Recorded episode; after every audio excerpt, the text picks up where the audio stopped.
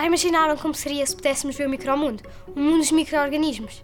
Apesar de ele ser invisível aos nossos olhos, a verdade é que sem ele, o nosso mundo, tal como o conhecemos, seria impossível. Nesse micromundo vivem as bactérias, os vírus, os protozoários e algumas algas e fungos. São a forma de vida mais antiga que existe. Se imaginássemos que a Terra existe há um dia, os micro-organismos apareciam às 5 da manhã, os dinossauros às 10 da noite e nós, humanos, apenas alguns segundos antes da meia-noite. Como podem ver, são mesmo muito antigos. Podemos encontrá-los por toda a parte, nos lugares mais quentes e mais frios do nosso planeta, na comida que comemos, no ar que respiramos, na água que bebemos, no chão por onde caminhamos e também dentro de nós. Sabiam que sem estes organismos, nós, os animais ou as plantas não poderíamos sobreviver?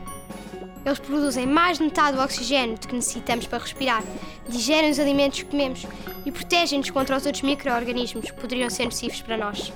Sim, porque há micro-organismos bons e maus, mas não se preocupem, a maioria são bons. Se conseguíssemos ver este micromundo em cada uma das nossas mãos, veríamos mais de 7 bilhões de micro-organismos, mais do que o número de pessoas que existem na Terra.